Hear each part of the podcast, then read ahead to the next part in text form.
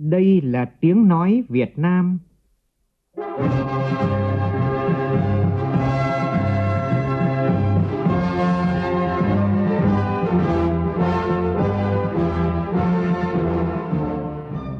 là tiếng nói Việt Nam, phát thanh từ Hà Nội, thủ đô nước Cộng hòa xã hội chủ nghĩa Việt Nam.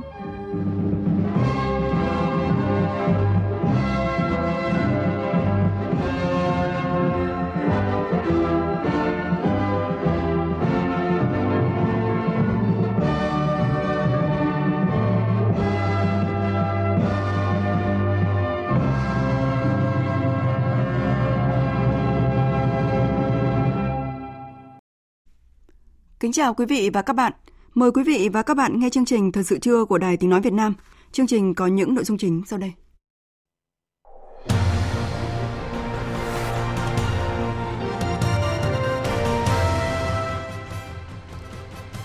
Thủ tướng Nguyễn Xuân Phúc chủ trì cuộc họp của Thường trực Chính phủ về quy chế xử lý nợ bị rủi ro tại Ngân hàng Chính sách Xã hội và dự thảo nghị định về quy chế tài chính của Tập đoàn Dầu khí Quốc gia Việt Nam.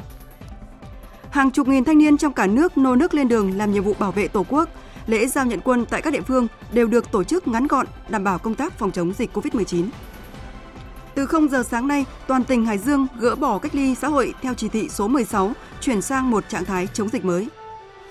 Trong phần tin thế giới, Ngoại trưởng các nước ASEAN ra tuyên bố kêu gọi tất cả các bên liên quan ở Myanmar tìm kiếm giải pháp hòa bình thông qua đối thoại và mang tính xây dựng. Chính quyền Nga tuyên bố sẽ đáp trả tương xứng sau khi Liên minh châu Âu và Mỹ nối tiếp nhau trừng phạt đối với một số quan chức chính phủ và tổ chức của Nga liên quan đến nhân vật đối lập Alexei Navalny.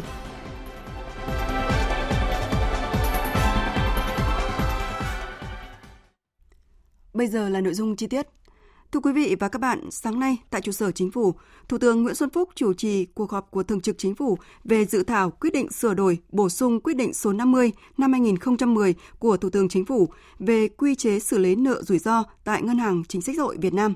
Dự thảo do Bộ Tài chính xây dựng và lấy ý kiến của các bộ ngành. Thủ tướng nêu rõ, xóa đói giảm nghèo là chủ trương lớn của Đảng và Nhà nước ta, đã được thực hiện trong suốt nhiều năm qua, đưa tỷ lệ hộ nghèo đến nay chỉ còn 2,7%. Trong đó vai trò của ngân hàng chính sách xã hội là rất quan trọng, do đó cần những điều chỉnh, bổ sung quy định phù hợp giúp ngân hàng này thực hiện tốt hơn nhiệm vụ mà Đảng và nhà nước giao phó. Phản ánh của phóng viên Vũ Dũng. Theo báo cáo của một số bộ ngành và Ngân hàng Chính sách Xã hội Việt Nam, về cơ bản, cơ chế xử lý nợ rủi ro được quy định trong quyết định 50 năm 2010 của Thủ tướng Chính phủ đã giải quyết, xử lý được các rủi ro do nguyên nhân khách quan. Tuy nhiên, trong quá trình thực hiện, thời gian vừa qua đã xuất hiện một số rủi ro do nguyên nhân khách quan chưa được quy định trong nghị định này, do đó cần thiết phải nghiên cứu và bổ sung.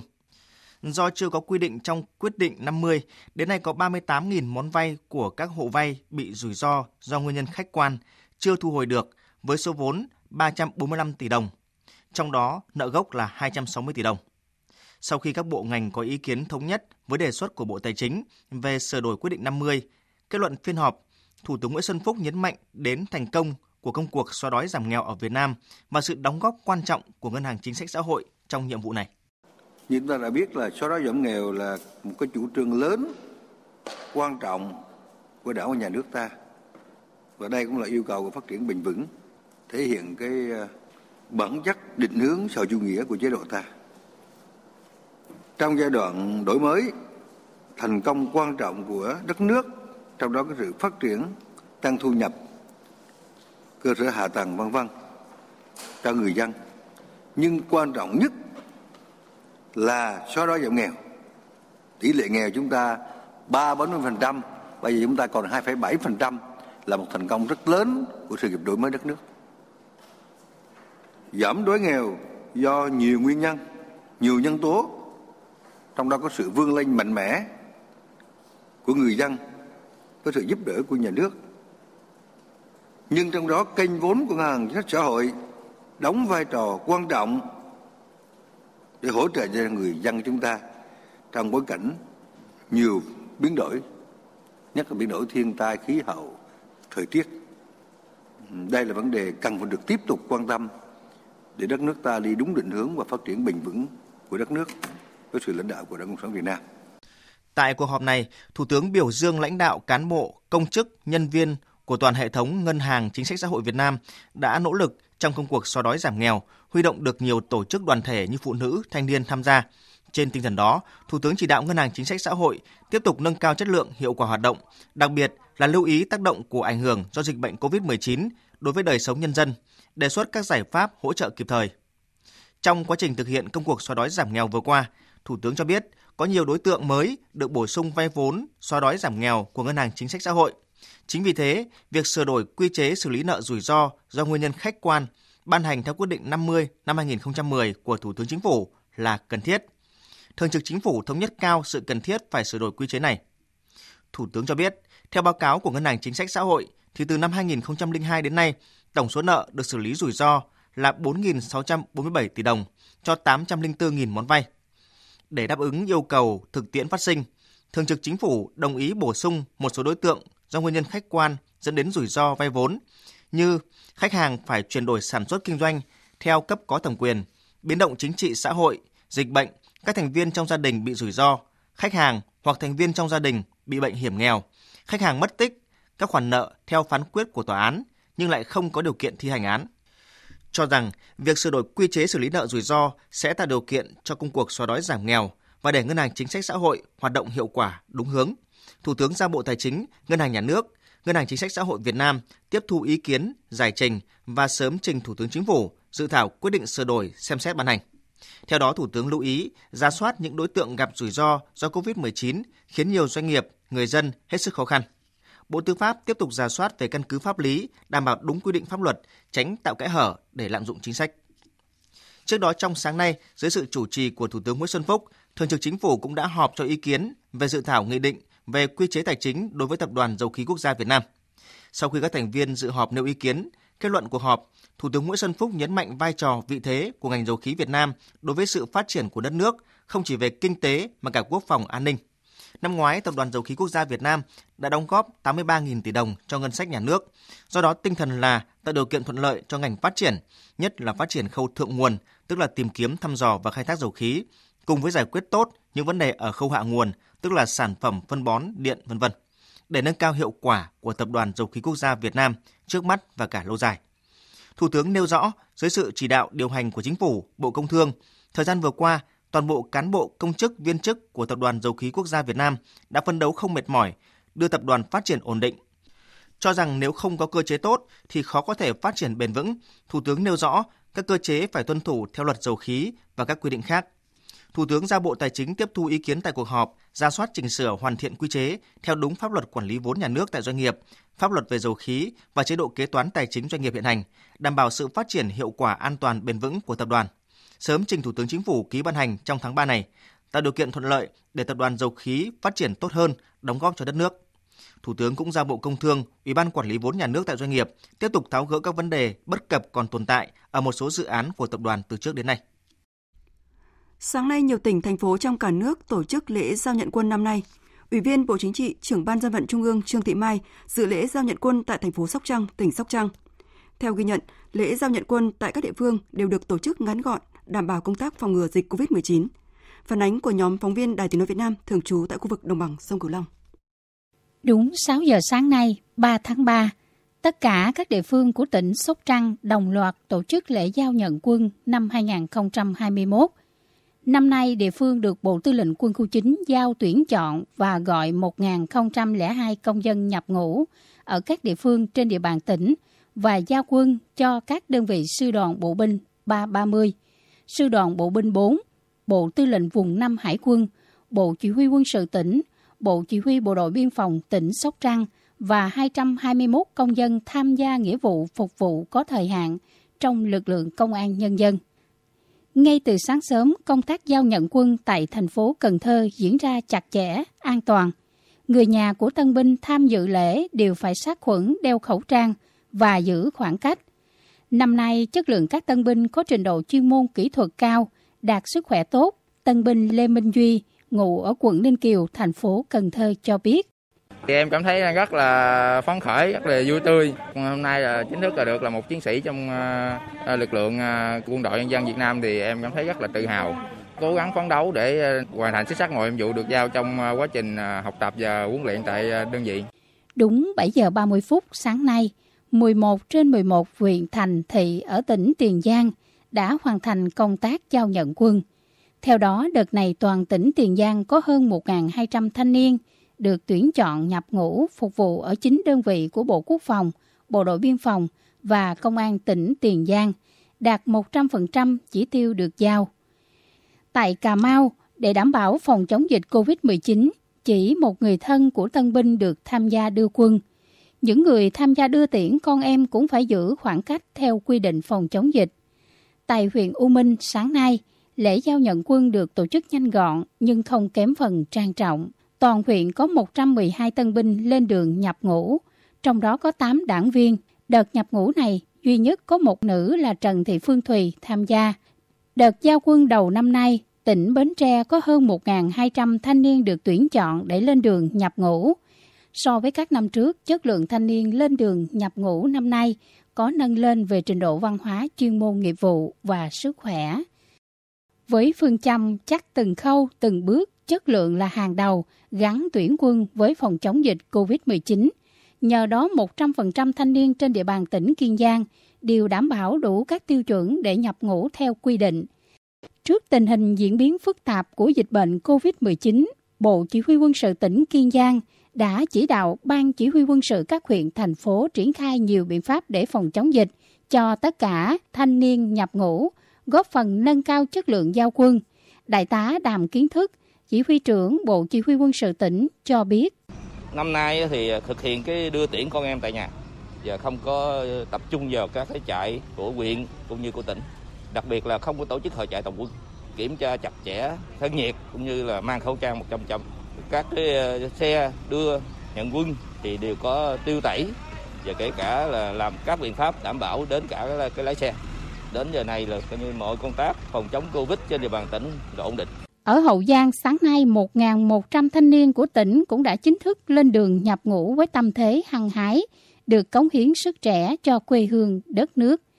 Các thanh niên trúng tuyển năm nay của tỉnh Hậu Giang được giao sư đoàn bộ binh 330, sư đoàn bộ binh 4, lữ đoàn thông tin 29, Bộ Chỉ huy quân sự tỉnh và Bộ Công an.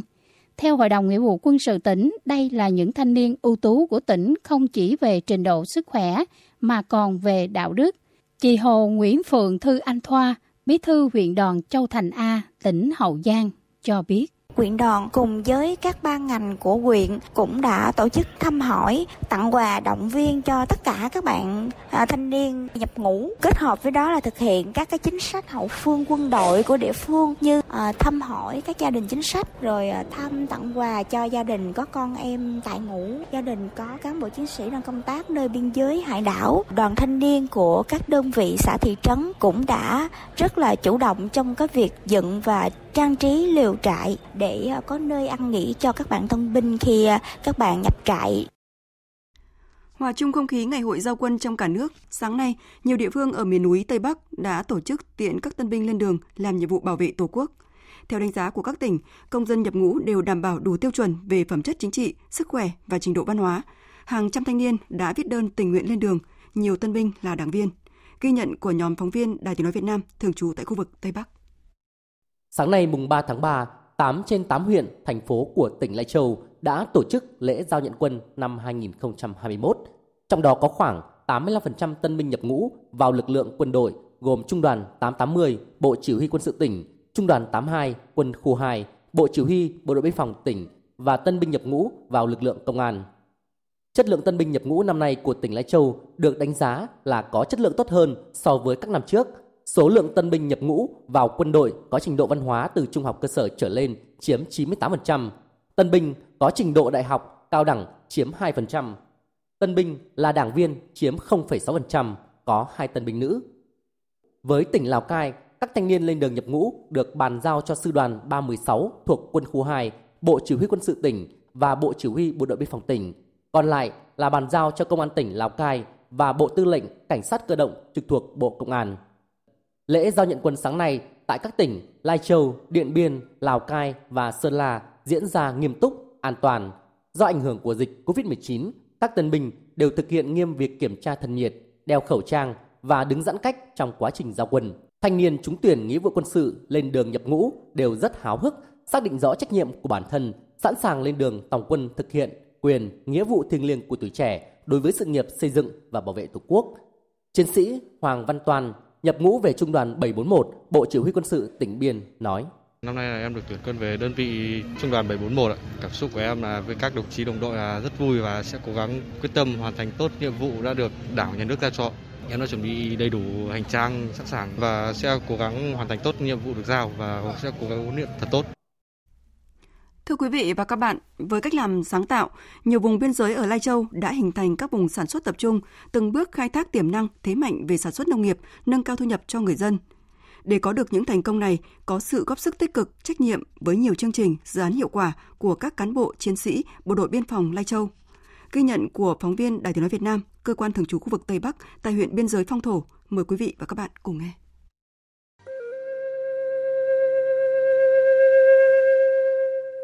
Bản vùng cao biên giới Lèng chiều xã Giào San, huyện Phong Thổ, quanh năm sương răng, mây phủ. Với đặc thù địa hình đồi núi dốc, khó ai có thể hình dung ở bản làng vùng cao lại có những vườn dâu tây xanh tốt. Đây là giống cây mới được chàng trai thuộc thế hệ 9X Giàng A Chảo đưa vào trồng thử nghiệm từ 5 năm trước. Với diện tích 5.000 m2 đã gặt hái được những lứa quả ngọt, thu nhập bình quân mỗi năm từ 70 đến 80 triệu đồng. Giàng A Chảo chia sẻ, nhờ cán bộ biên phòng tiếp sức xuống gặp gỡ gia đình, động viên thăm hỏi, phối hợp với cơ quan chức năng để khảo sát, hỗ trợ vốn, giống nên gia đình mới có điều kiện làm ăn. Trước đây thì gia đình cũng rất là khó khăn. Từ khi lấy được cây dâu này về trồng thì từ đấy về sau không đi làm thuê, chỉ có ở nhà chăm dâu, bán dâu thì cũng cải thiện được cuộc sống của gia đình. Sau này phương hướng tôi sẽ mở rộng thêm diện tích và cả mở rộng quy mô trồng dâu này cho tất cả bà con ở vùng cao. Chúng tôi sẽ mở rộng thị trường và xây dựng riêng cái thương hiệu của dâu tây của địa phương. Gần 10 năm trước, mô hình nuôi dê được triển khai cho đồng bào các dân tộc xã Mồ Sì San từ nguồn vốn hỗ trợ của các mạnh thường quân. Để đàn dê phát triển, đồn biên phòng Vàng Ma Trải đã xây dựng mô hình nuôi dê tập trung, chia thành hai nhóm, mỗi nhóm được giao 30 con dê. Cán bộ đơn vị đã vận động người dân đóng góp ngày công lao động, san mặt bằng làm chuồng trại, đồng thời hướng dẫn bà con kỹ thuật chăm sóc. Giờ đây, đàn dê đã trở thành sinh kế vươn lên của nhiều gia đình khó khăn, hộ nghèo ở địa bàn. Chị Sùng Tà Mẩy, xã Mồ Sì San, huyện Phong Thổ nói: Này quảng công mạng hang dẫn dụ ủy hình nhung ủy tờ giáo. Từ khi có chính sách hỗ trợ nuôi dê sinh sản, mình nuôi thấy cũng dễ chăm sóc, giá cả cũng tốt, giúp gia đình ổn định kinh tế. Giờ đây, ngoài làm lúa, làm ngô, thì mình sẽ tập trung phát triển đàn dê. Tiền bán dê, mình sắm sửa thêm một số đồ dùng sinh hoạt, đảm bảo cuộc sống tốt hơn.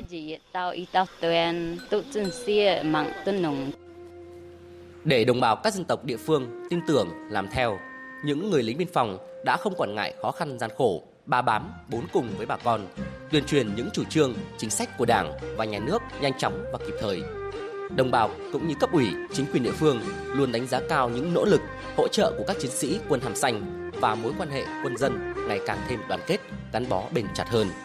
Ông Vương Thế Mẫn, Chủ tịch Ủy ban nhân dân huyện Phong Thổ cho biết. Huyện Phong Thổ có nhiều cái xã vùng biên giới khó khăn thì ờ, cái vai trò của lực lượng biên phòng rất là hiệu quả và quan trọng đối với lại chính quyền địa phương. Trong những năm qua thì lực lượng biên phòng đã tích cực hỗ trợ có các cái chương trình dự án đặc biệt là vận động quần chúng nhân dân tham gia phát triển kinh tế xã hội tại địa phương, triển khai các cái đề án cây con giống có hiệu quả, đồng thời là đảm bảo cái an ninh quốc phòng trên địa bàn làm cho bà con tin tưởng vào các cái chính sách của Đảng và Nhà nước cũng như là có cái sự nỗ lực phấn đấu vươn lên trong thoát nghèo. Mỗi mô hình kinh tế trên biên giới phong thổ được hình thành đều là tâm huyết, khát vọng làm giàu, đổi mới quê hương của quân và dân.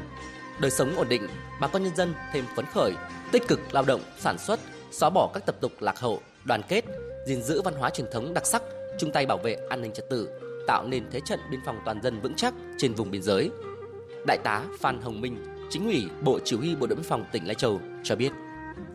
Thời gian tới thì chúng tôi sẽ tiếp tục chỉ đạo các đội biên phòng lựa chọn các việc phù hợp để thành lập các cái đội công tác để giúp dân phát triển kinh tế xã hội theo cái mô hình là bộ đội làm trước để cho nhân dân làm theo.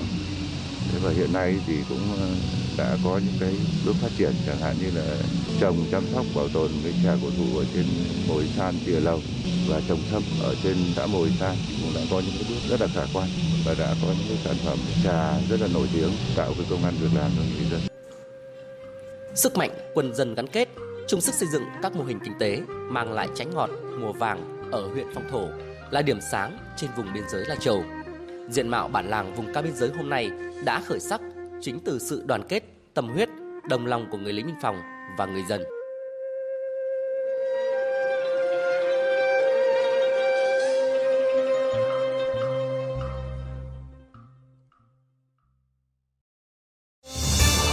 Thời sự VOV nhanh, tin cậy, hấp dẫn. Mời quý vị và các bạn nghe tiếp chương trình Thật sự trưa của Đài Tiếng Nói Việt Nam. Theo tin cập nhật của Ban Chỉ đạo Quốc gia phòng chống dịch COVID-19, sáng nay nước ta ghi nhận 3 ca mắc COVID-19 mới được cách ly ngay sau khi nhập cảnh. Và vào đúng 0 giờ hôm nay, tỉnh Hải Dương đã chính thức kết thúc cách ly xã hội toàn tỉnh, gỡ bỏ lệnh phong tỏa đối với thành phố Chí Linh và huyện Cẩm Giang, đồng thời tăng cường phòng chống dịch bệnh COVID-19 trong tình hình mới. Phản ánh của phóng viên Trường Giang và Linh Giang thường trú tại khu vực Đông Bắc.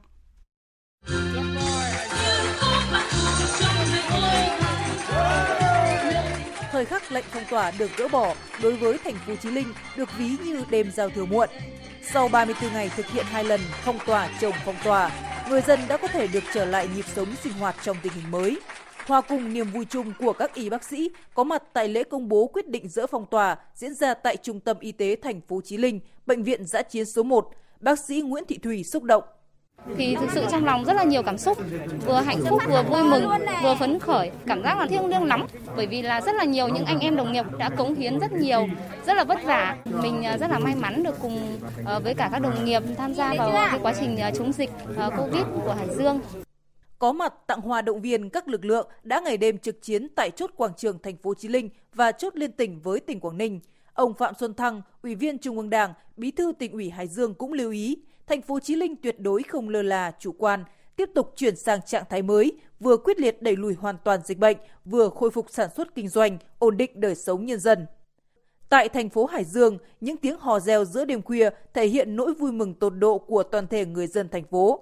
Những hàng rào, những biển báo sau 15 ngày tại các chốt đã được gỡ bỏ để trở lại nhịp sống bình thường.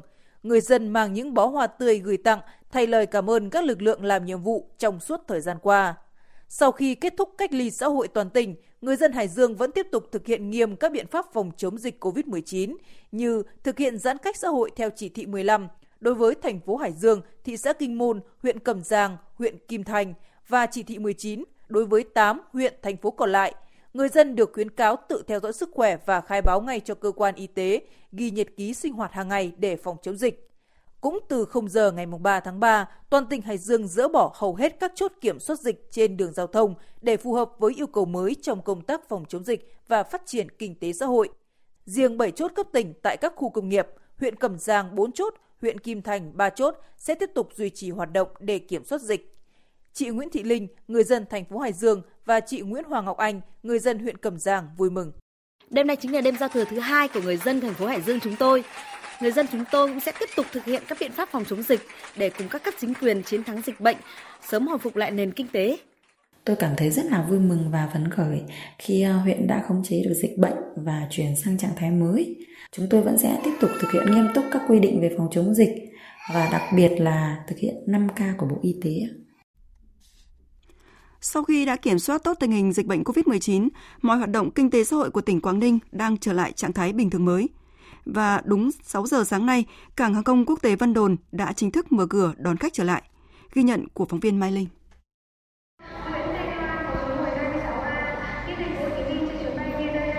Đúng 9 giờ 5 phút sáng nay ngày 3 tháng 3, chuyến bay mang số hiệu VJ230 của hãng hàng không Vietjet khởi hành từ thành phố Hồ Chí Minh đến cảng hàng không quốc tế Vân Đồn với 41 hành khách. Đây là chuyến bay đầu tiên hạ cánh tại sân bay này kể từ khi tạm thời đóng cửa để đảm bảo công tác phòng chống dịch COVID-19 mọi hành khách đến và đi làm thủ tục tại sân bay đều được tiến hành đo thân nhiệt, khai báo y tế, khử khuẩn hành lý. Tại các cửa nhà ga, khu vực mua vé, làm thủ tục đều được bố trí nước sát khuẩn, cán bộ hướng dẫn hành khách giữ khoảng cách an toàn. Bà Đỗ Thị An, trú tại thành phố Cẩm Phả, tỉnh Quảng Ninh cho biết. Đến là cái là phải à, thực hiện ngay, làm công tác chống dịch ngay để cho nó đảm bảo cái an ninh, rửa tay sát khuẩn và các anh ấy à, đo nhiệt độ đấy. Ờ, gia đình thấy là rất là khấn khởi được thông thường đi lại được may hôm nay như thế là các bà đưa cháu về là cho nó yên tâm cho nó học hành từ hôm nay hãng hàng không quốc gia Việt Nam Vietnam Airlines cũng khôi phục đường bay giữa thành phố Hồ Chí Minh và Vân Đồn khai thác một chuyến một tuần vào các ngày thứ tư và tăng tần suất lên 3 chuyến một tuần vào các ngày thứ tư, thứ sáu và chủ nhật từ ngày 18 tháng 3 đến 31 tháng 12. Lực lượng cán bộ, nhân viên của cảng hàng không quốc tế Vân Đồn cũng đã sẵn sàng hoạt động phục vụ hành khách trở lại. Cảng hàng không quốc tế Vân Đồn đã triển khai nhiều biện pháp đặc biệt, nâng mức độ an toàn phòng chống dịch lên cao hơn so với tiêu chuẩn chung nhằm đảm bảo an toàn cho hành khách và nhân viên. Yêu cầu 100% hành khách và nhân viên phải thực hiện đeo khẩu trang tại sân bay, cùng với đó thực hiện phun khử khuẩn nhà ga, vệ sinh các vị trí có nguy cơ lây nhiễm cao như tay cầm, cánh cửa bằng dung dịch diệt khuẩn sau mỗi chuyến bay.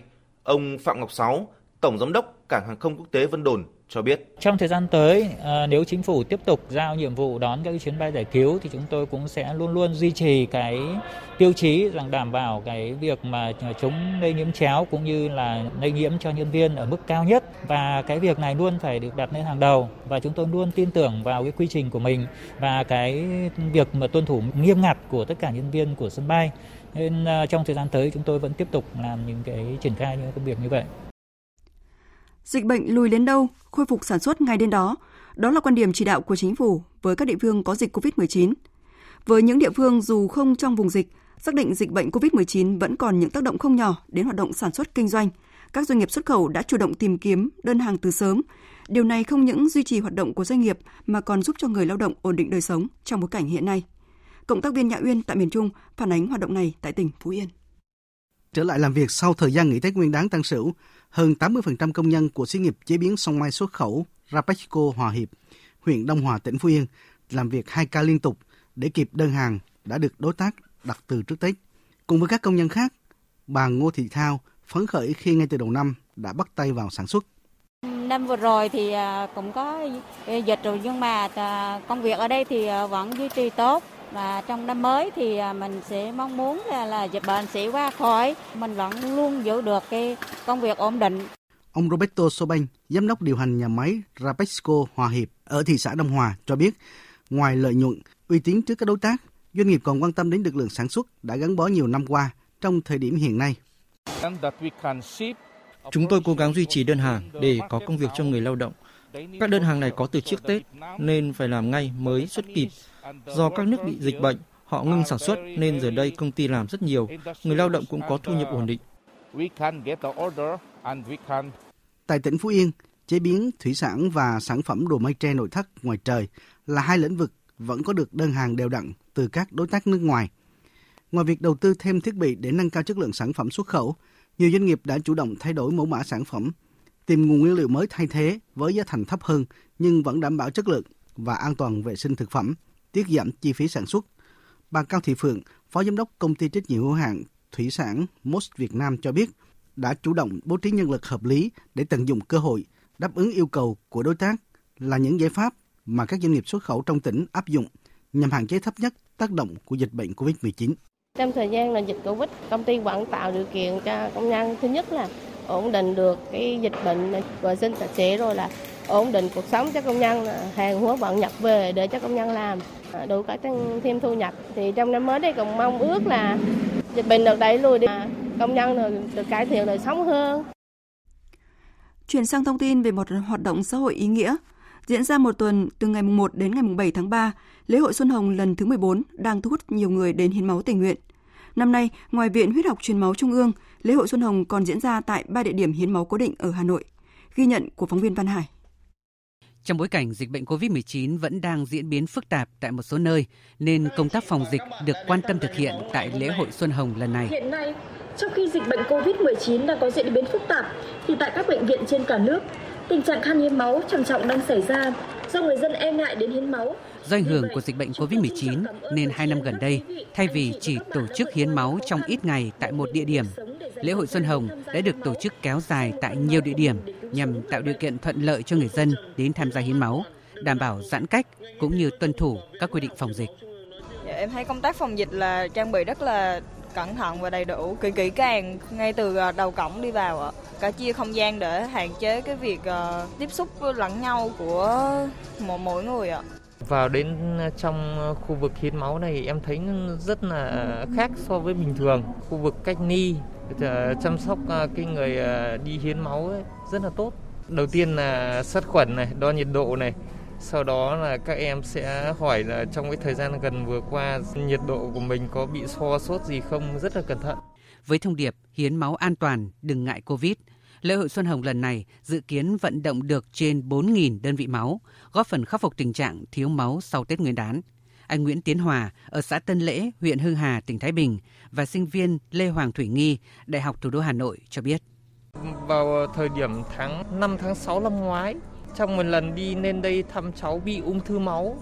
Thế là tự nhiên trong lòng phát sinh là đi hiến máu là cứ 3 tháng một lần là em sẽ bắt à, xe lên trên này em à, hiến máu thì hôm nay rất là ngẫu nhiên thôi thì nên gặp vào cái à, ngày lễ khai mạc hội Xuân Hồng này sáng nay thì em 5 giờ dậy này xong là 6 giờ đón xe 7 rưỡi đến đây Dạ đây là lần hiến máu thứ hai của em ạ. À. Bản thân em cũng là một tình nguyện viên trong đội máu đó là em cảm thấy việc hiến máu mà đối với những người đủ điều kiện thì nó rất là đáng cần thiết bởi vì hiện nay lượng máu đang rất thiếu ạ. À. Bản thân em cũng sợ kim nhưng mà mỗi lần mà đủ điều kiện đi hiến thì em cũng cố gắng đi hiến bởi vì có thể giúp được họ thì cũng rất là mừng ạ. À. Tiếp theo là những thông tin về dự báo thời tiết. Trung tâm Dự báo Khí tượng Thủy văn Quốc gia cho biết khoảng tạnh giáo ở miền Bắc dự báo sẽ còn kéo dài thêm trong hôm nay. Trời vẫn lạnh, nhiệt độ cao nhất hầu hết ở khoảng 20 đến 22 độ. Sau đó đến đêm nay mưa nhỏ, mưa phùn kèm sương mù trở lại. Trạng thái này sẽ kéo dài trong 2 đến 3 ngày tới, tạo cảm giác nồm ẩm khó chịu. Còn miền Trung mưa giảm, mưa chỉ còn trong buổi sáng, sau đó là trời nhiều mây. Với Nam Bộ đáng chú ý là nắng nóng gia tăng trong hôm nay, nắng nóng lan rộng gần như cả miền Đông, nhiệt độ cao nhất từ 35 đến 36 độ. Khả năng ngày mai nắng nóng xuất hiện thêm cả một số nơi ở miền Tây. Đợt nắng nóng đầu mùa tuy chưa gay gắt nhưng cũng khiến cơ thể mệt mỏi, vì vậy quý vị hãy chú ý bảo vệ sức khỏe. Trên biển, khu vực Bắc Biển Đông, vùng biển phía Tây của khu vực Nam Biển Đông bao gồm cả vùng biển phía Tây quần đảo Trường Sa có gió Đông Bắc mạnh cấp 6, giật cấp 7, cấp 8, biển động, sóng biển cao từ 2 đến 3 mét. Và từ đêm nay, gió giảm dần.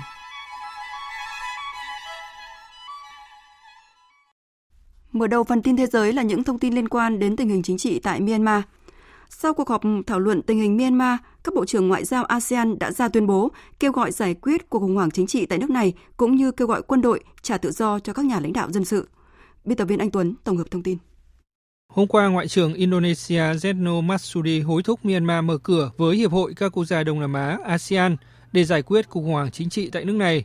Phát biểu với báo giới tại Jakarta sau cuộc họp đặc biệt trực tuyến với ngoại trưởng các nước ASEAN về tình hình Myanmar, Ngoại trưởng Masudi cam kết các nước ASEAN sẽ không vi phạm nguyên tắc không can thiệp vào công việc nội bộ của nhau.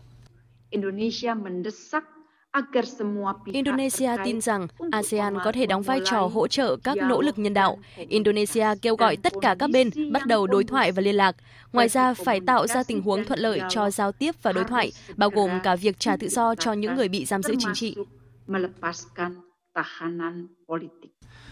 Bộ Ngoại giao Thái Lan cũng ra thông báo bày tỏ hy vọng tình hình tại Myanmar sẽ giảm căng thẳng. Tất cả các bên ở Myanmar kiềm chế và tham gia đối thoại nhằm đạt được giải pháp hòa bình cho tình hình trở lại bình thường và vì lợi ích của người dân Myanmar. Ngoại trưởng Philippines Luxin lên tiếng kêu gọi quân đội Myanmar trả tự do cho bà Aung San Suu Kyi và khôi phục tình trạng ổn định đất nước. Không lâu sau tuyên bố của Ngoại trưởng Luxin, Ngoại trưởng Singapore Vivian Balakrishnan cũng ra tuyên bố về tình hình Myanmar, kêu gọi nước này hòa giải dân tộc và trả tự do cho Tổng thống Win Min và cố vấn nhà nước San Suu Kyi. Trước đó, trong cuộc họp hôm qua, Thủ tướng Singapore Lý Hiển Long đã nhấn mạnh rằng các biện pháp trừng phạt sẽ chỉ gây tổn hại cho người dân Myanmar. Câu hỏi đặt ra là điều gì có thể tạo ra sự khác biệt cho Myanmar và nếu áp đặt các biện pháp trừng phạt thì ai sẽ là người chịu thiệt hại? Sẽ không phải là quân đội hay các tướng lĩnh mà chính là người dân Myanmar sẽ bị tổn thương. Các biện pháp trừng phạt sẽ tước đi thực phẩm, thuốc men, nhu yếu phẩm và cơ hội học hành của người dân nước này.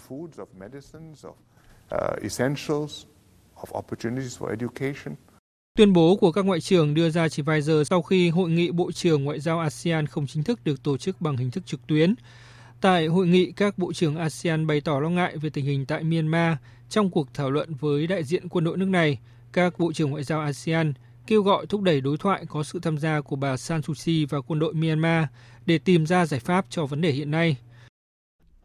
Hôm qua, theo giờ New York, Mỹ, Hội đồng Bảo an Liên Hợp Quốc đã họp trực tuyến với các nước tham gia đóng góp lực lượng cho phái bộ gìn giữ hòa bình Liên Hợp Quốc tại Nam Sudan. Đại sứ Đặng Đình Quý, trưởng phái đoàn thường trực Việt Nam tại Liên Hợp Quốc tham dự phiên họp. Tin của phóng viên Đài tiếng nói Việt Nam thường trú tại Mỹ. Phát biểu tại phiên họp, Đại sứ Đặng Đình Quý, trưởng phái đoàn thường trực Việt Nam tại Liên Hợp Quốc đánh giá cao những tiến triển về chính trị an ninh ở Nam Sudan thời gian qua. Trong đó, phái bộ đã đóng vai trò quan trọng trong thúc đẩy những tiến triển này. Đại sứ đánh giá cao các hoạt động của phái bộ, nhấn mạnh những đóng góp của Việt Nam thông qua việc triển khai bệnh viện giã chiến cấp 2 tại Bentiu và khẳng định Việt Nam sẽ tiếp tục đóng góp tích cực vào hoạt động của phái bộ trong thời gian tới. Đại sứ Đặng Đình Quý bày tỏ mong muốn các hoạt động của phái bộ sẽ tiếp tục đáp ứng những thay đổi của tình hình thực tế ở Nam Sudan, trong đó có việc tăng cường hỗ trợ tiến trình chuyển tiếp tại quốc gia này, cũng như là tăng cường hiệu quả của các hoạt động bảo vệ thường dân. Đồng thời, đại sứ nhấn mạnh tầm quan trọng của việc bảo đảm an toàn cho lực lượng của phái bộ trong bối cảnh đại dịch COVID-19 và ủng hộ thúc đẩy hơn nữa sự tham gia và các điều kiện thuận lợi cho sự tham gia của nữ giới trong phái bộ. Chuyển sang các thông tin quốc tế đáng chú ý khác. EU và Mỹ hôm qua đã nối tiếp nhau đưa ra tuyên bố về các biện pháp trừng phạt đối với một số quan chức chính phủ và tổ chức của Nga liên quan đến vụ việc của nhân vật đối lập Alexei Navalny mà các nước phương Tây cho là đã bị Nga đầu độc. Việc này đối với Nga không có gì bất ngờ và giới lãnh đạo nước này đã tuyên bố sẽ đáp trả. Phóng viên Anh Tú, thường trú tại Liên bang Nga, đưa tin. Liên minh châu Âu đã mở rộng các biện pháp trừng phạt chống lại Nga bằng cách đưa bốn công dân Nga vào danh sách đen, gồm Tổng công tố Liên bang Nga Igor Krasnov, người đứng đầu Ủy ban điều tra Alexander Bastrykin, người đứng đầu cơ quan thi hành án Liên bang Nga Alexander Kalashnikov và chỉ huy lực lượng vệ binh quốc gia Nga Viktor Zolotov. Tất cả họ bị cấm nhập cảnh vào các nước EU, cũng như giữ tiền trong các ngân hàng ở các nước này. Cũng trong ngày 2 tháng 3, Mỹ đã áp đặt các biện pháp trừng phạt đối với 7 quan chức chính phủ Nga và 14 tổ chức của nước này liên quan đến sản xuất hóa học, đồng thời tuyên bố về các biện pháp bổ sung chống Nga do tình hình xung quanh nhân vật đối lập Alexei Navalny. Trong 7 cá nhân, có hai người đã rơi vào danh sách trừng phạt của EU là Tổng công tố Liên bang Nga Igor Krasnov và người đứng đầu cơ quan thi hành án liên bang Alexander Kalashnikov. Đáng chú ý, có thêm Giám đốc Cơ quan An ninh Liên bang Nga Alexander Bornikov. Thứ trưởng Bộ Quốc phòng Nga Alexei Krivoruchko và Pavel Papov. Mỹ cũng quyết định ngừng cung cấp hỗ trợ cho Nga theo đạo luật viện trợ nước ngoài năm 1961, ngoại trừ viện trợ nhân đạo khẩn cấp, đưa Nga ra khỏi danh sách các quốc gia được phép bán và xuất khẩu vũ khí, chấm dứt mọi chương trình tài trợ quân sự nước ngoài có sự tham gia của Liên bang Nga, từ chối cung cấp bất kỳ khoản vay, đảm bảo khoản vay hoặc hỗ trợ tài chính nào khác, hạn chế hợp tác không gian thương mại với Nga – Bộ Ngoại giao Mỹ cho biết các hạn chế áp đặt có thể được dỡ bỏ chỉ sau 12 tháng và sau khi Moscow đáp ứng các điều kiện nhất định. Phát biểu trong một cuộc họp báo, Bộ trưởng Bộ Ngoại giao Nga Sergei Lavrov tuyên bố nước này sẽ phản ứng một cách rõ ràng trên cơ sở nguyên tắc có đi có lại. Ông lưu ý rằng không ai hủy bỏ một trong những nguyên tắc ngoại giao, đó là có đi có lại. Theo ông, Bộ Ngoại giao Nga đã nhiều lần bày tỏ thái độ trước các biện pháp trừng phạt đơn phương phi pháp mà các đồng nghiệp Mỹ và các nước thành viên Liên minh châu Âu noi gương của họ hầu như luôn viện đến mà không có bất kỳ lý do gì.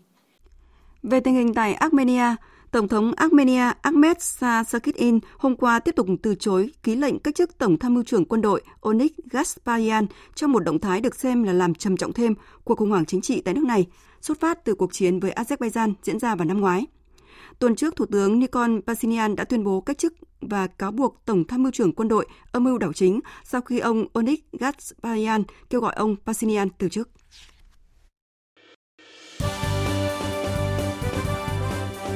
Thời sự tiếng nói Việt Nam Thông tin nhanh Bình luận sâu Tương tác đa chiều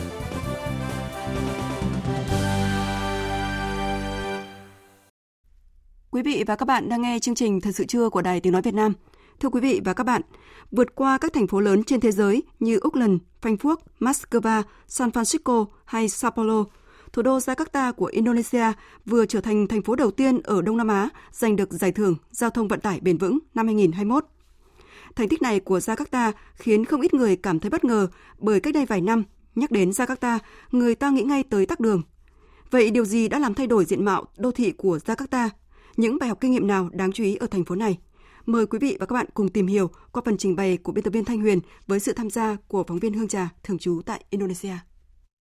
Thưa quý vị, số liệu thống kê năm 2016 cho thấy Jakarta là thành phố có tình trạng giao thông tắc nghẽn tồi tệ nhất thế giới. Trung bình mỗi lái xe phải dừng đỗ trên đường 33.000 lần một năm. Nhà báo nổi tiếng Indonesia Seno Gumira Ajadama thậm chí cho rằng trung bình mỗi người dân Jakarta hoài phí 10 năm tuổi thọ để chen lấn trên những con đường kẹt cứng xe cộ.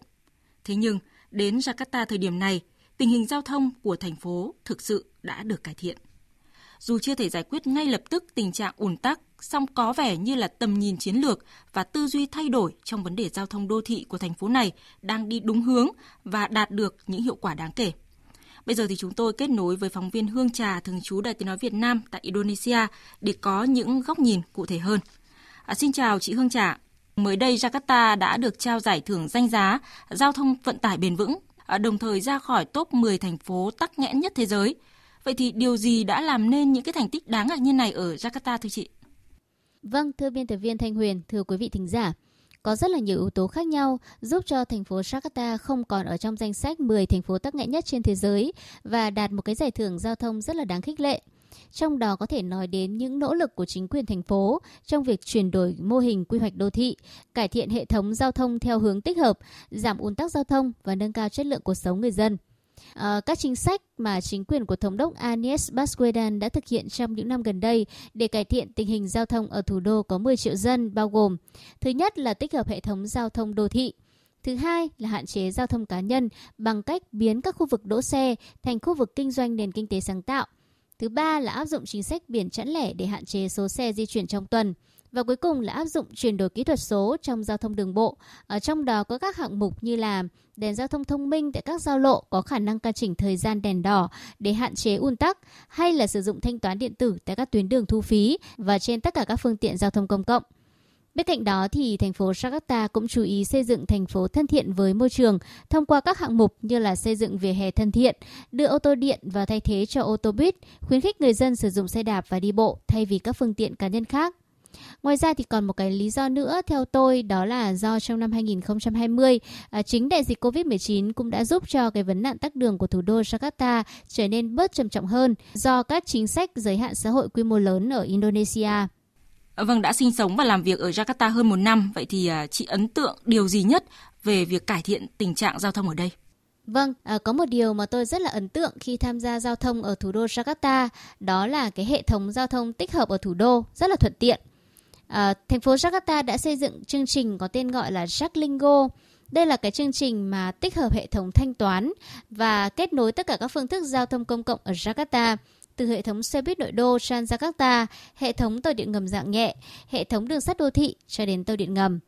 À, thứ hai đó là, là hệ thống giao thông ở thủ đô thì khuyến khích người dân đi bộ và đi xe đạp nhiều hơn. Năm 2020 thì thành phố Jakarta đã xây dựng 97 km về hè thông minh dành cho người đi bộ, tăng 40% so với năm trước đó. À, ngày nay thì người đi bộ ở thủ đô Jakarta là hoàn toàn có thể yên tâm khi các hệ thống cầu đi bộ qua đường hoặc kết nối với các trạm dừng xe buýt có ở khắp nơi. Còn đối với người đi xe đạp thì thành phố Jakarta đã xây dựng riêng 60 km đường dành riêng cho xe đạp có rào chắn để bảo vệ. Và mục tiêu cho tới năm 2022 thì sẽ hoàn thành khoảng 500 km đường dành riêng cho người đi xe đạp. Một vấn đề nữa cũng đáng chú ý đó là việc hạn chế xe cá nhân, khuyến khích sử dụng phương tiện giao thông công cộng từng là vấn đề nan giải ở nhiều đô thị, nhất là thói quen nhiều năm của đông đảo người dân ở những nước đang phát triển. Trong khi đó thì Jakarta lại đặt mục tiêu là đến năm 2029, 2030 thì 60% người dân nước này sử dụng phương tiện giao thông công cộng. Vậy à, thưa chị Hương Trà, cái chính sách đối với giao thông của thành phố này à, có gì đặc biệt để có thể đạt được cái mục tiêu tham vọng như vậy? Trong những năm gần đây thì chính quyền thành phố Jakarta à, cũng đã có rất là nhiều nỗ lực trong việc thay đổi mô hình quy hoạch đô thị. Tháng 11 năm 2019, ờ, cơ quan quản lý giao thông vận tải Jakarta đã đánh giá là cần có một mô hình quy hoạch giao thông vận tải mới, tập trung vào khía cạnh con người, ưu tiên chất lượng cuộc sống người dân, giúp phục hồi kinh tế, công bằng xã hội và trong đó thì cái tính bền vững và môi trường cần phải được chú trọng. Mặc dù là phải đối mặt với nhiều cái thách thức khác nhau để đạt được cái mục tiêu này, nhưng mà chính quyền thành phố Jakarta vẫn sẽ tiếp tục với các kế hoạch chung và dài hạn. Hiện nay trong số các tuyến đường hiện có ở nội đô Jakarta thì có tới 80% đã có các phương tiện giao thông công cộng và cũng có các hạng mục trung chuyển cho bán kính đi bộ tối đa là 500 m. Bên cạnh cái việc bổ sung các phương tiện giao thông công cộng như là tàu điện ngầm, tàu hạng nhẹ hay là tàu cao tốc trong thời gian qua, thì cái việc nâng cao chất lượng giao thông cũng sẽ tiếp tục được cải thiện thông qua sự hợp tác với khu vực tư nhân. Chính quyền thành phố đang nỗ lực kết hợp với những người đứng đầu khu vực và kêu gọi sự hợp tác từ cộng đồng để việc di chuyển phương tiện giao thông công cộng sẽ trở thành một thói quen và các biện pháp hạn chế phương tiện cá nhân chẳng hạn như là phương pháp đi xe biển chẵn lẻ theo ngày sẽ không trở thành một cuộc chiến. Vâng, xin cảm ơn phóng viên Hương Trà với những thông tin vừa rồi. Thưa quý vị và các bạn, từ cơn ác mộng tắc đường đến giải thưởng giao thông vận tải bền vững, thành công của Jakarta có thể xem là hình mẫu để các đô thị trên thế giới, nhất là khu vực Đông Nam Á, lấy làm bài học kinh nghiệm về phát triển giao thông vận tải và xây dựng đô thị bền vững. Trong đó thì điều quan trọng nhất đó là sự thay đổi trong tư duy và tầm nhìn của các nhà hoạch định chính sách và quản lý đô thị trong việc quy hoạch mạng lưới giao thông một cách quy mô, bền vững và có sự hỗ trợ của các nền tảng công nghệ hiện đại. Chương trình thật sự chưa tiếp tục với trang tin đầu tư tài chính và chuyên mục thể thao. Trang tin đầu tư tài chính. Thưa quý vị và các bạn, giá vàng tăng khoảng 50 đến 100 000 đồng một lượng. Giá vàng SJC niêm yết phổ biến ở mức mua vào 55 triệu 750.000 đồng một lượng và bán ra là 56 triệu 150.000 đồng một lượng. Giá vàng thương hiệu dòng thăng long của công ty Bảo Tiến Minh Châu niêm yết ở mức mua vào là 53 triệu 440.000 đồng một lượng và bán ra là 54 triệu đồng một lượng. Còn giá vàng thế giới tăng giá trở lại 12 đô la một ao, lên mức 1.735 đô la một ao. Ngân hàng Nhà nước công bố tỷ giá trung tâm của đồng Việt Nam với đồng đô la Mỹ ở mức 23.161 đồng đổi 1 đô la Mỹ. Các ngân hàng thương mại như Vietcombank giữ tỷ giá ngoại tệ đồng đô la Mỹ phổ biến ở mức mua vào là 22.940 đồng 1 đô la Mỹ và bán ra là 23.120 đồng 1 đô la Mỹ. Thưa quý vị và các bạn, còn trên thị trường chứng khoán, sắc xanh nhanh chóng bao phủ trên nhóm VN30, VN Index đảo chiều tăng điểm. Thực tế, diễn biến thị trường sáng nay cũng phần nào phản ánh tâm lý của nhà đầu tư. Nếu như đầu phiên, số mã xanh trong nhóm VN30 chỉ từ 4 đến 5 mã, thì đến lúc 10 giờ 15 Đầu tư tài chính biến cơ hội thành hiện thực. Đầu tư tài chính biến cơ hội thành hiện thực. Thưa quý vị và các bạn, trước đề xuất của một số địa phương về việc xây dựng sân bay, Bộ Giao thông Vận tải và các chuyên gia cho rằng trong bối cảnh đầu tư kết cấu hạ tầng luôn cần tính toán kỹ lưỡng trên cơ sở quy hoạch và nguồn tài chính đặt ra như thế nào, tránh tình trạng đề xuất đầu tư ồ ạt như hiện nay. Phóng viên Hà Nho thông tin chi tiết. Trong văn bản trả lời kiến nghị cử tri tỉnh Ninh Thuận liên quan đến đề xuất quy hoạch sân bay Thành Sơn dùng chung mục đích quân sự và dân sự hồi tháng 1 vừa rồi, Bộ Giao thông Vận tải đã khẳng định theo kết quả nghiên cứu, tư vấn không đưa sân bay Thành Sơn vào quy hoạch tổng thể phát triển mạng cảng toàn quốc giai đoạn 2021-2030, tầm nhìn 2050. Đáng chú ý, tất cả các địa phương đề xuất bổ sung quy hoạch sân bay đều khẳng định tính hiệu quả của sân bay với phát triển kinh tế xã hội của tỉnh cũng như của cả nước. Tuy nhiên trên thực tế, một dự án sân bay nằm trong quy hoạch là mở rộng nâng cấp cảng hàng không Điện Biên là một ví dụ. Đến nay vẫn chưa có lời giải cho bài toán tài chính và tính hiệu quả trong đầu tư. Ông Nguyễn Đức Kiên, tổ tư vấn của Thủ tướng Chính phủ khi trao đổi về vấn đề này từ thực tế đầu tư cảng hàng không quốc tế Long Thành cho biết. Một cái động lực cho phát triển của toàn bộ khu vực Đông Nam Bộ và khu vực các tỉnh phía Nam. Đồng thời cùng với đẩy mạnh nâng cấp của sân bay Nội Bài thì chúng ta sẽ giải quyết được một cái hướng phát triển mà chúng ta đã định ra cho kinh tế Việt Nam là chúng ta sẽ chú trọng vào phát triển phần dịch vụ trong đó có cái phần dịch vụ du lịch và phục vụ cho các nhà đầu tư khi mà đến Việt Nam tham quan đầu tư. Trên quy hoạch tổng thể mạng cảng hàng không với vai trò là doanh nghiệp nhà nước, việc đầu tư cần hội tụ một số yếu tố. Ông Lại Xuân Thanh, Chủ tịch Hội đồng Quản trị Tổng Công ty Cảng hàng không Việt Nam ACV phân tích. Đối với Tổng ty Cảng không Việt Nam, cái vị trí vai trò là cái doanh nghiệp nhà nước giữ vai trò chủ đạo trong cái đầu tư xây dựng quản lý khai thác cảng không ừ, toàn quốc.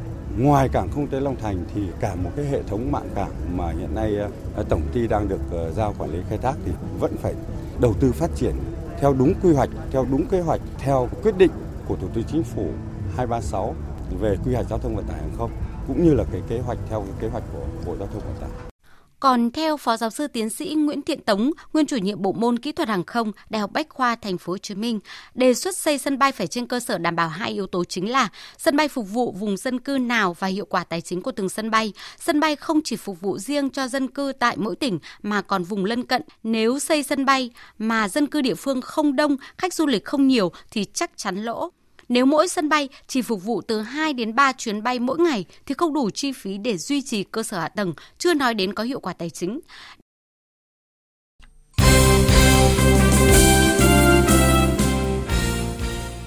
Thưa quý vị và các bạn, quãng thời gian V-League 2021 bị gián đoạn đã giúp nhiều đội bóng chưa có thành tích tốt trong những trận đấu đầu tiên xem xét, chỉnh sửa lại mình và giúp nhiều cầu thủ trụ cột bị chấn thương của họ có thêm thời gian hồi phục như trường hợp của hậu vệ Phùng Văn Nhiên đang thi đấu trong màu áo câu lạc bộ Nam Định. Văn Nhiên chia sẻ.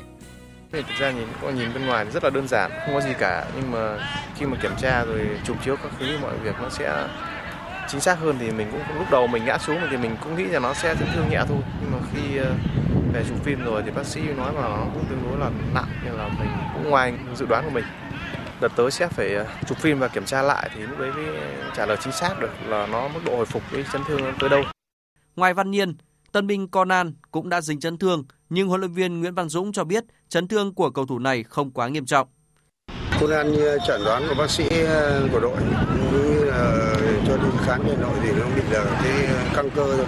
Thế cái, cái hồi phục của Conan thì chắc sẽ sớm trở lại thế chứ không, không lâu.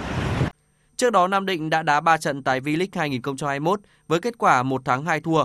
Tại vòng 4, đội bóng Thành Nam sẽ tiếp Việt Theo trên sân Thiên Trường vào chiều ngày 19 tháng 3. V-League dự kiến sẽ trở lại vào chiều ngày 13 tháng 3 này. Ngoài các sân chơi trong nước, câu lạc bộ Viettel còn tham gia đấu trường AFC Champions League. Như vậy sắp tới Viettel sẽ phải đối diện với một lịch thi đấu dày đặc. Đây thật sự là một thử thách với đương kim vô địch V-League. Dù vậy, huấn luyện viên Trương Việt Hoàng cho biết sẽ tạo mọi điều kiện để các cầu thủ của Viettel làm nhiệm vụ cho đội tuyển quốc gia trên đây là cái nhiệm vụ của quốc gia thì thật sự ra đây cũng là cái điều mà là rất là vinh dự cho câu bộ Viettel cũng như là các cầu thủ của câu bộ Viettel được lên cống hiến cho đội tuyển quốc gia.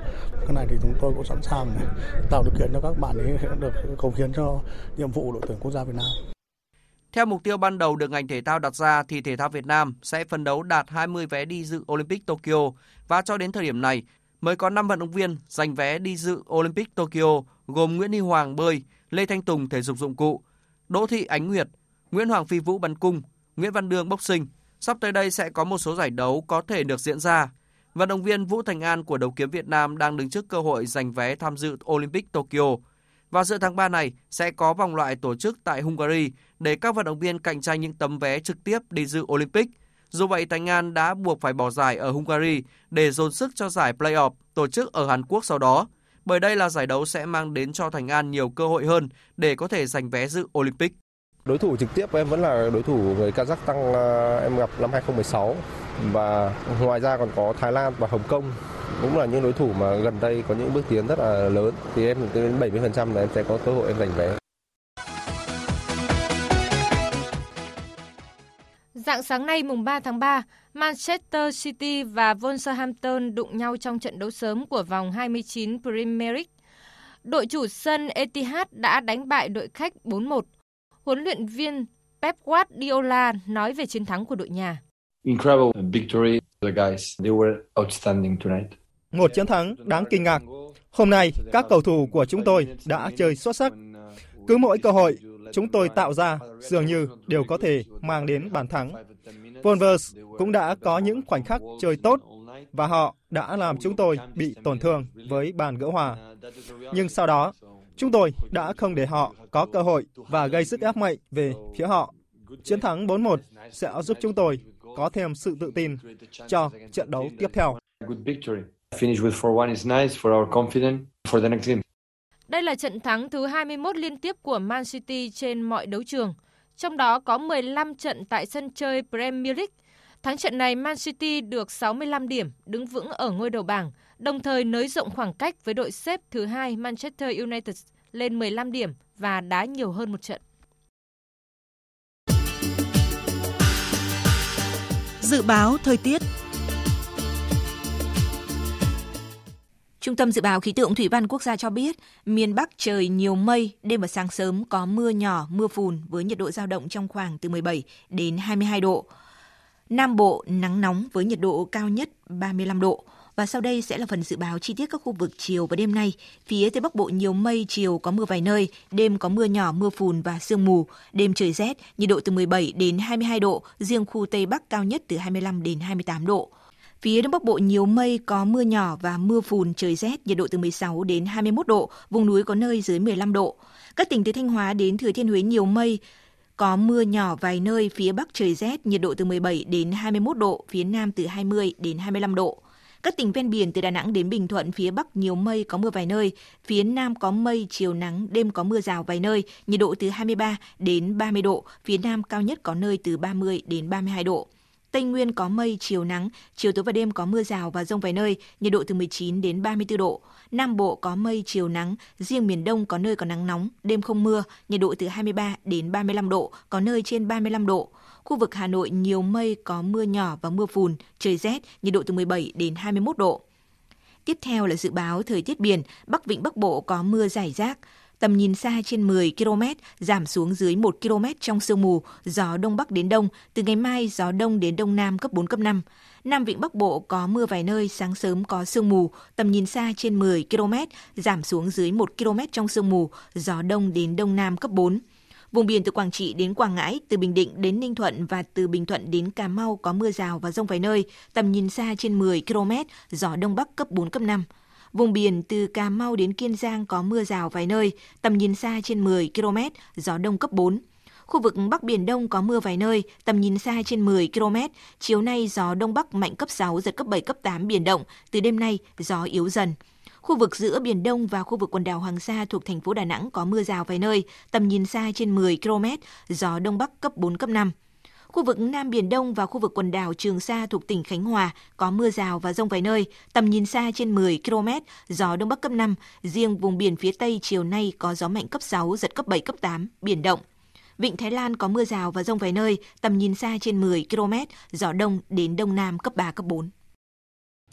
Những thông tin thời tiết vừa rồi đã kết thúc chương trình Thời sự trưa của Đài Tiếng Nói Việt Nam. Chương trình do các biên tập viên Minh Châu, Hằng Nga, Hoàng Ngân thực hiện với sự tham gia của kỹ thuật viên Uông Biên, chịu trách nhiệm nội dung Nguyễn Thị Tuyết Mai. Cảm ơn quý vị và các bạn đã quan tâm lắng nghe.